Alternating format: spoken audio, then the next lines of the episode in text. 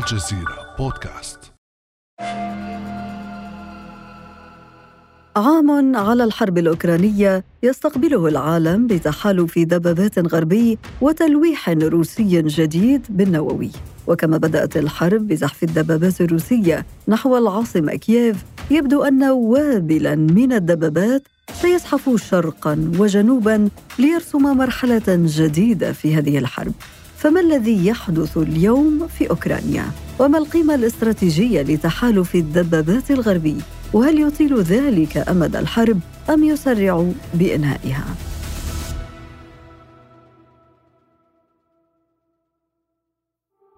بعد أمس من الجزيرة بودكاست أنا أمان العريسي.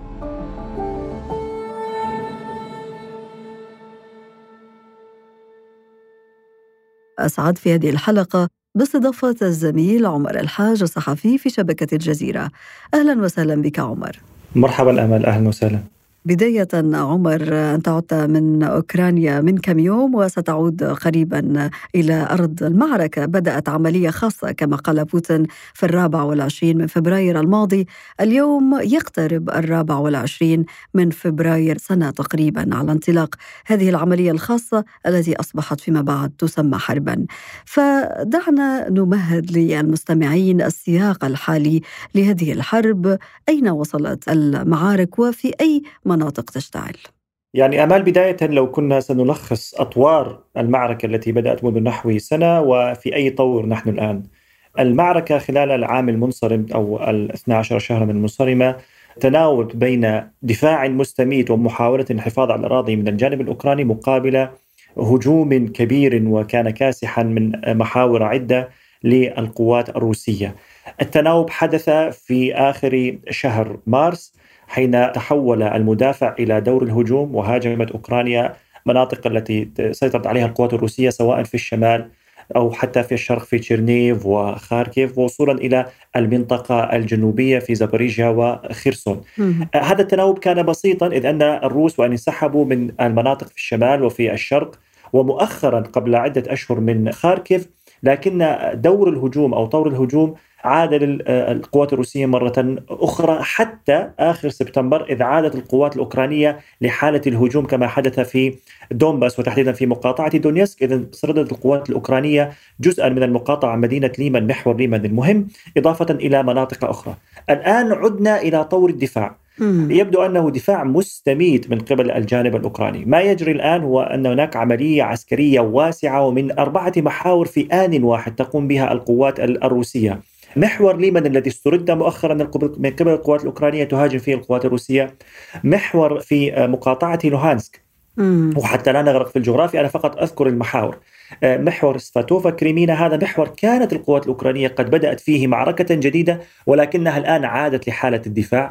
المحور الأشهر الذي هو محور سوليدار باخموت والذي تنصب عليه كل الجهود الروسية في محاولة الانتزاع هذه المدينة مدينة آه، باخموت. وكذلك الأمر محور في المنطقة الجنوبية كان عصيا إلى فترة قريبة ضد القوات الروسية وهو محور مارينكا وافدييفكا في الجنوب قريبا من مدينة دونيسك عاصمة الانفصاليين التي استولوا عليها منذ عام 2014 عمر هذا بالنسبة للجهة الشرقية فماذا عن الجهة الجنوبية؟ أين وصلت المعارك؟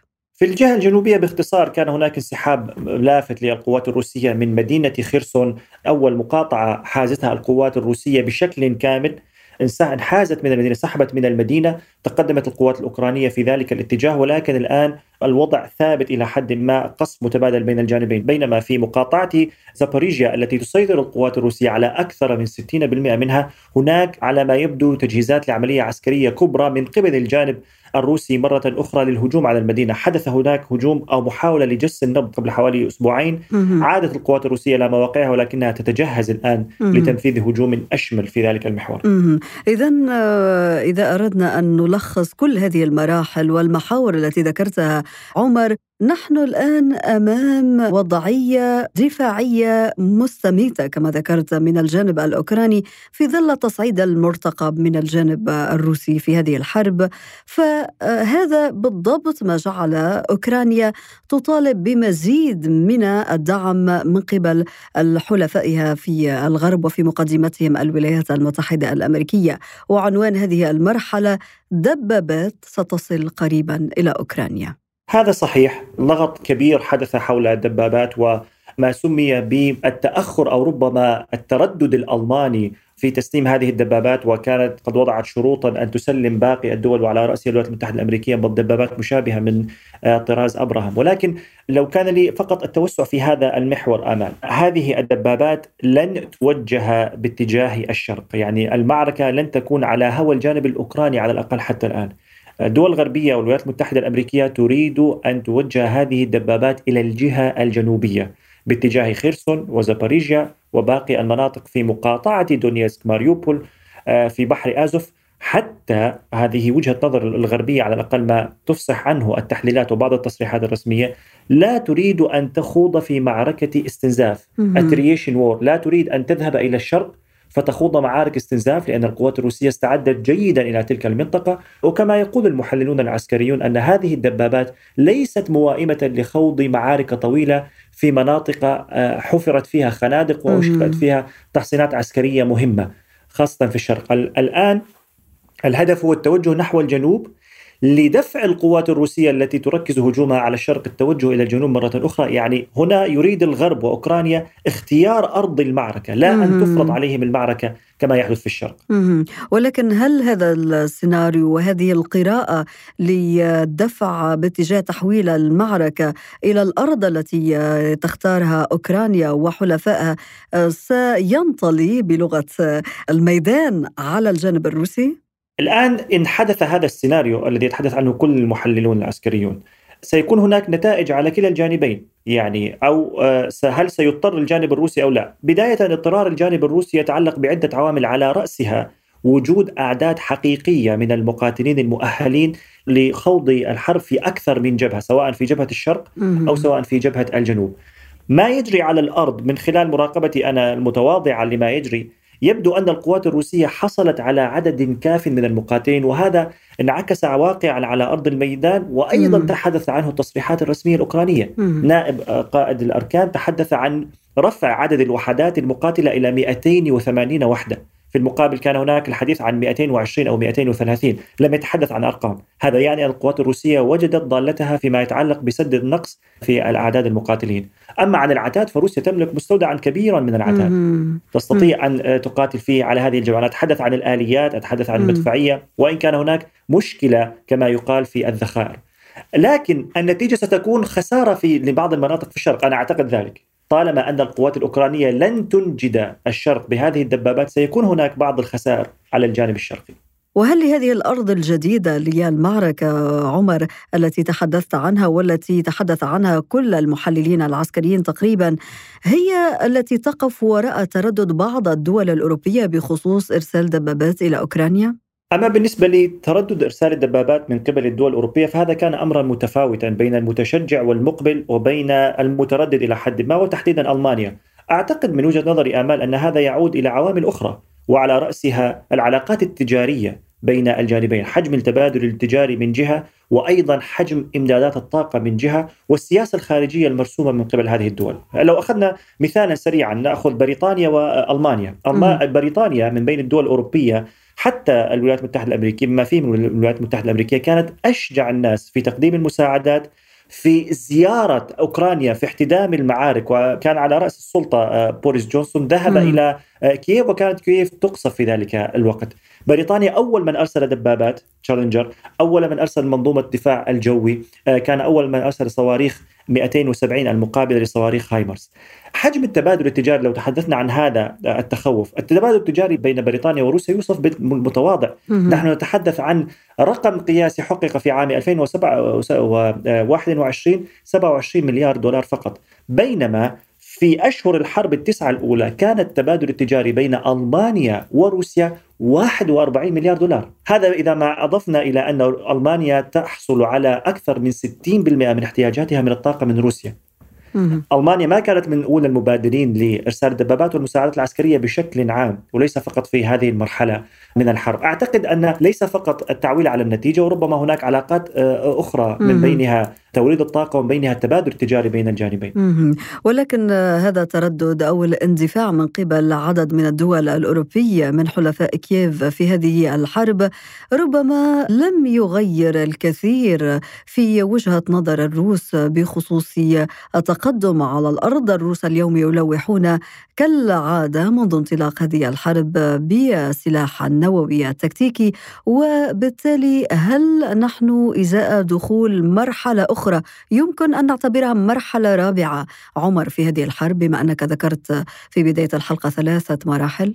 هذا وارد جدا لأن روسيا سوف تصعد من لنقل حدة العمليات العسكرية وستصعد أيضا من نوعية الأسلحة التي تستخدمها، يعني على سبيل المثال روسيا حتى الآن وإن كانت استخدمت صواريخ استراتيجية بعيدة المدى واستخدمت قاذفات استراتيجية كذلك الأمر تحمل رؤوسا قادرة حتى على تدمير حاملات الطائرات ولكنها في جعبتها الكثير من الأسلحة بعيدة المدى ذات القدرة التدميرية العالية لم تستخدمها حتى الآن. هناك أيضا بعض الأسلحة التكتيكية غير النووية لم تستخدمها باستثناء مثلا ما حدث في معركة ماريوبول. كان هناك بعض قاذفات الصواريخ المتطورة الروسية الصنع.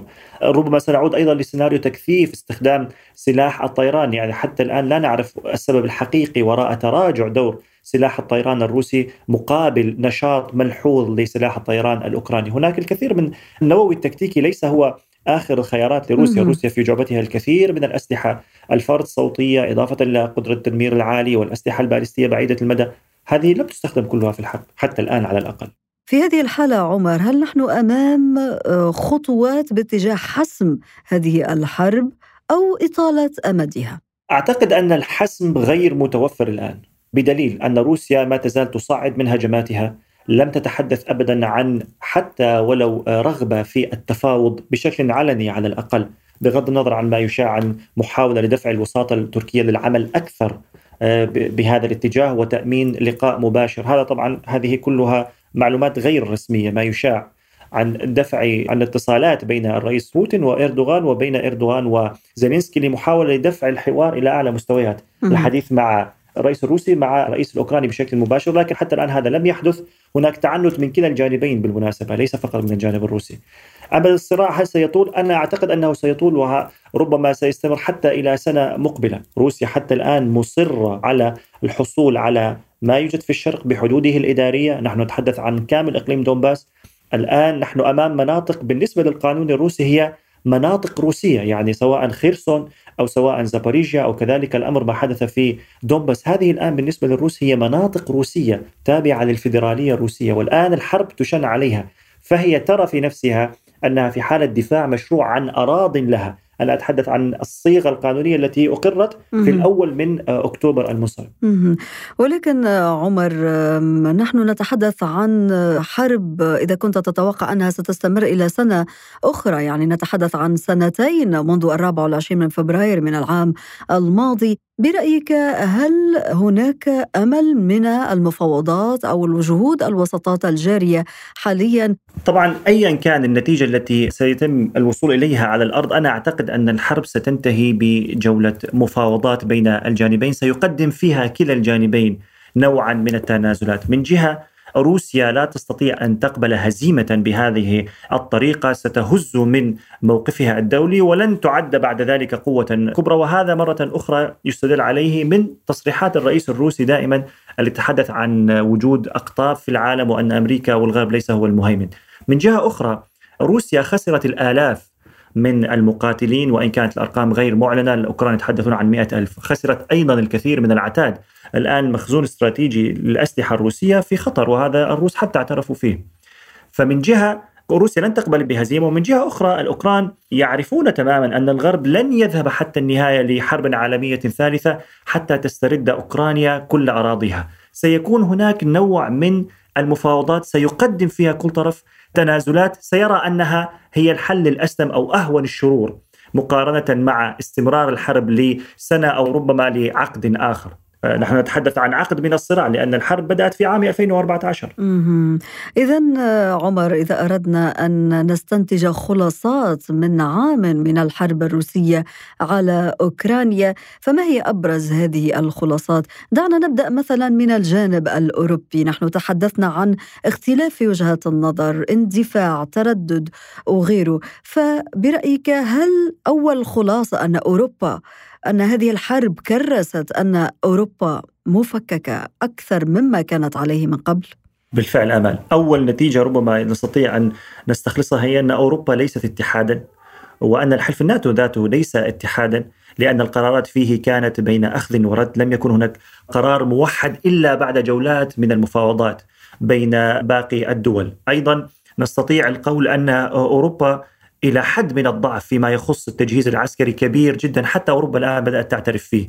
ألمانيا التي كانت تعد عذرا واحدة من أقوى الدول الأوروبية وجدت الآن نفسها غير مسلحة. بعجالة كان هناك تجارب عن دبابات وعربات مدرعة أثبتت فشلها في مناورات جرت أثناء الحرب صناعتها من الصناعة الألمانية. وهذا يدل على أن أقوى الدول ليست كما يظن. فرنسا أيضا لم تظهر بشكل كما تروج نفسها أنها أيضا من قادة الاتحاد الأوروبي، اقتصاديا الاتحاد الأوروبي كذلك الأمر ليس كما آه، يبدو، هناك تفاوت في القوة، على مستوى المنطقة إن انتقلنا من الشأن الأوروبي نستطيع القول أن هناك دورا آه، تركيا تصاعد وتنامى في هذه الحرب بدليل أنها الدولة الوحيدة التي ما تزال تقدم سلاحا للجانب الأوكراني حتى اليوم. وتحتفظ بعلاقات أقرب للتحالف مع روسيا واستطاعت أن تمهد كما تعلمين لصفقة الدواء وأيضا مجموعة من الصفقات فيما يخص إنهاء القتال في ماريوبول كانت بوساطة تركيا والأمم المتحدة. الخلاصة الثانية عمر الخلاصة الثانية أعتقد أنها أقرب إلى ما تم الحديث عنه منذ انطلاق هذه الحرب وهو النظام الدولي الجديد اقترب من أن يتشكل. هناك أقطاب أخرى والكثيرون راهنوا على أن التحالف الروسي الصيني سيكسر الشوكة الأمريكية يعني أنا أعتقد أن ليس هناك تحالف صيني أنا لا أتي بجديد الآن ولكن آه، هناك شراكة استراتيجية. بدليل أن الصين كان موقفها أقرب للفتور في الحرب لم تقدم مثلا آه، كما قدمت إيران أسلحة ومسيرات رفضت تماما أن تقدم أسلحة ومسيرات رفضت أن تقدم صواريخ للجانب الروسي على عكس ما فعلته إيران. بالعكس التقارير تتحدث عن استغلال صيني لحاجة روسيا إلى النقد آه، وتمكنها من فرض شروط وصفقات تجبر فيها روسيا على بيع النفط الروسي بأسعار أقل مما كان المتفق عليه أنا أعتقد هناك شراكة وأن الصين حاولت أن to make the best of it يعني أن تستفيد من الظرف قدر الإمكان وإن كانت تتحدث عن هيمنة أمريكية ومحاولة لاستفزاز روسيا ولكنها هي شراكة ليست تحالف. التحالف الحقيقي كان بين إيران وروسيا. وروسيا إيران آه، آه، أستطيع القول أنها غامرت بتقديم هذه المسيرات تغامر الآن بالحديث عن تقديم صواريخ بعيدة المدى عن الذخائر لأن هناك نقص كما ذكرنا في المستودعات الروسية. هذا هو التحالف الحقيقي ولكن بالمناسبة حتى الآن التحالف أو وجود أقطاب في العالم ليس فقط القطب الغربي هذا واضح لأن روسيا استطاعت أن تصمد حتى الآن وهي تقاتل كل جيوش الناتو. على الأقل حتى الآن هذا ما يبدو عليه الأمر. وفي الختام عمر نحن تحدثنا عن الكثير من القراءات في هذه الحرب وربما دحضت البعض منها وتوقعت أشياء أخرى ولكنك أنت ميدانية عمر. أنت تتابع الأمور عن كثب تتحدث إلى العساكر تتحدث إلى الأوكران تصلك أخبار الروس. برأيك ما مدى واقعية الحديث اليوم عن قرب انتهاء هذه الحرب وتقديم كل طرف تنازلات كما قلت منذ قليل. على العكس تماما أنا أعتقد أن الحرب ستطول وأن الجولة القادمة ستكون جولة أقرب لتكسير العظم إن صح القول خاصة في الجهة الجنوبية، أنا هذا توقع قراءة وليست معلومة، أنا أعتقد أن الحرب ستنتهي فقط بجولة مفاوضات لا يمكن للغرب أن يهزم دولة مثل روسيا عن طريق تقديم المساعدات بين الحين والآخر لدولة مثل أوكرانيا. سيضطر الجميع لخوض حرب شاملة في النهاية وهذا ما لا يريده الجميع بما فيه من الولايات المتحدة الأمريكية. الزميل عمر الحاج صحفي في شبكة الجزيرة. شكرا جزيلا لك عمر على كل هذه التوضيحات. شكرا آمل. حياكم الله. كان هذا بعد أمس.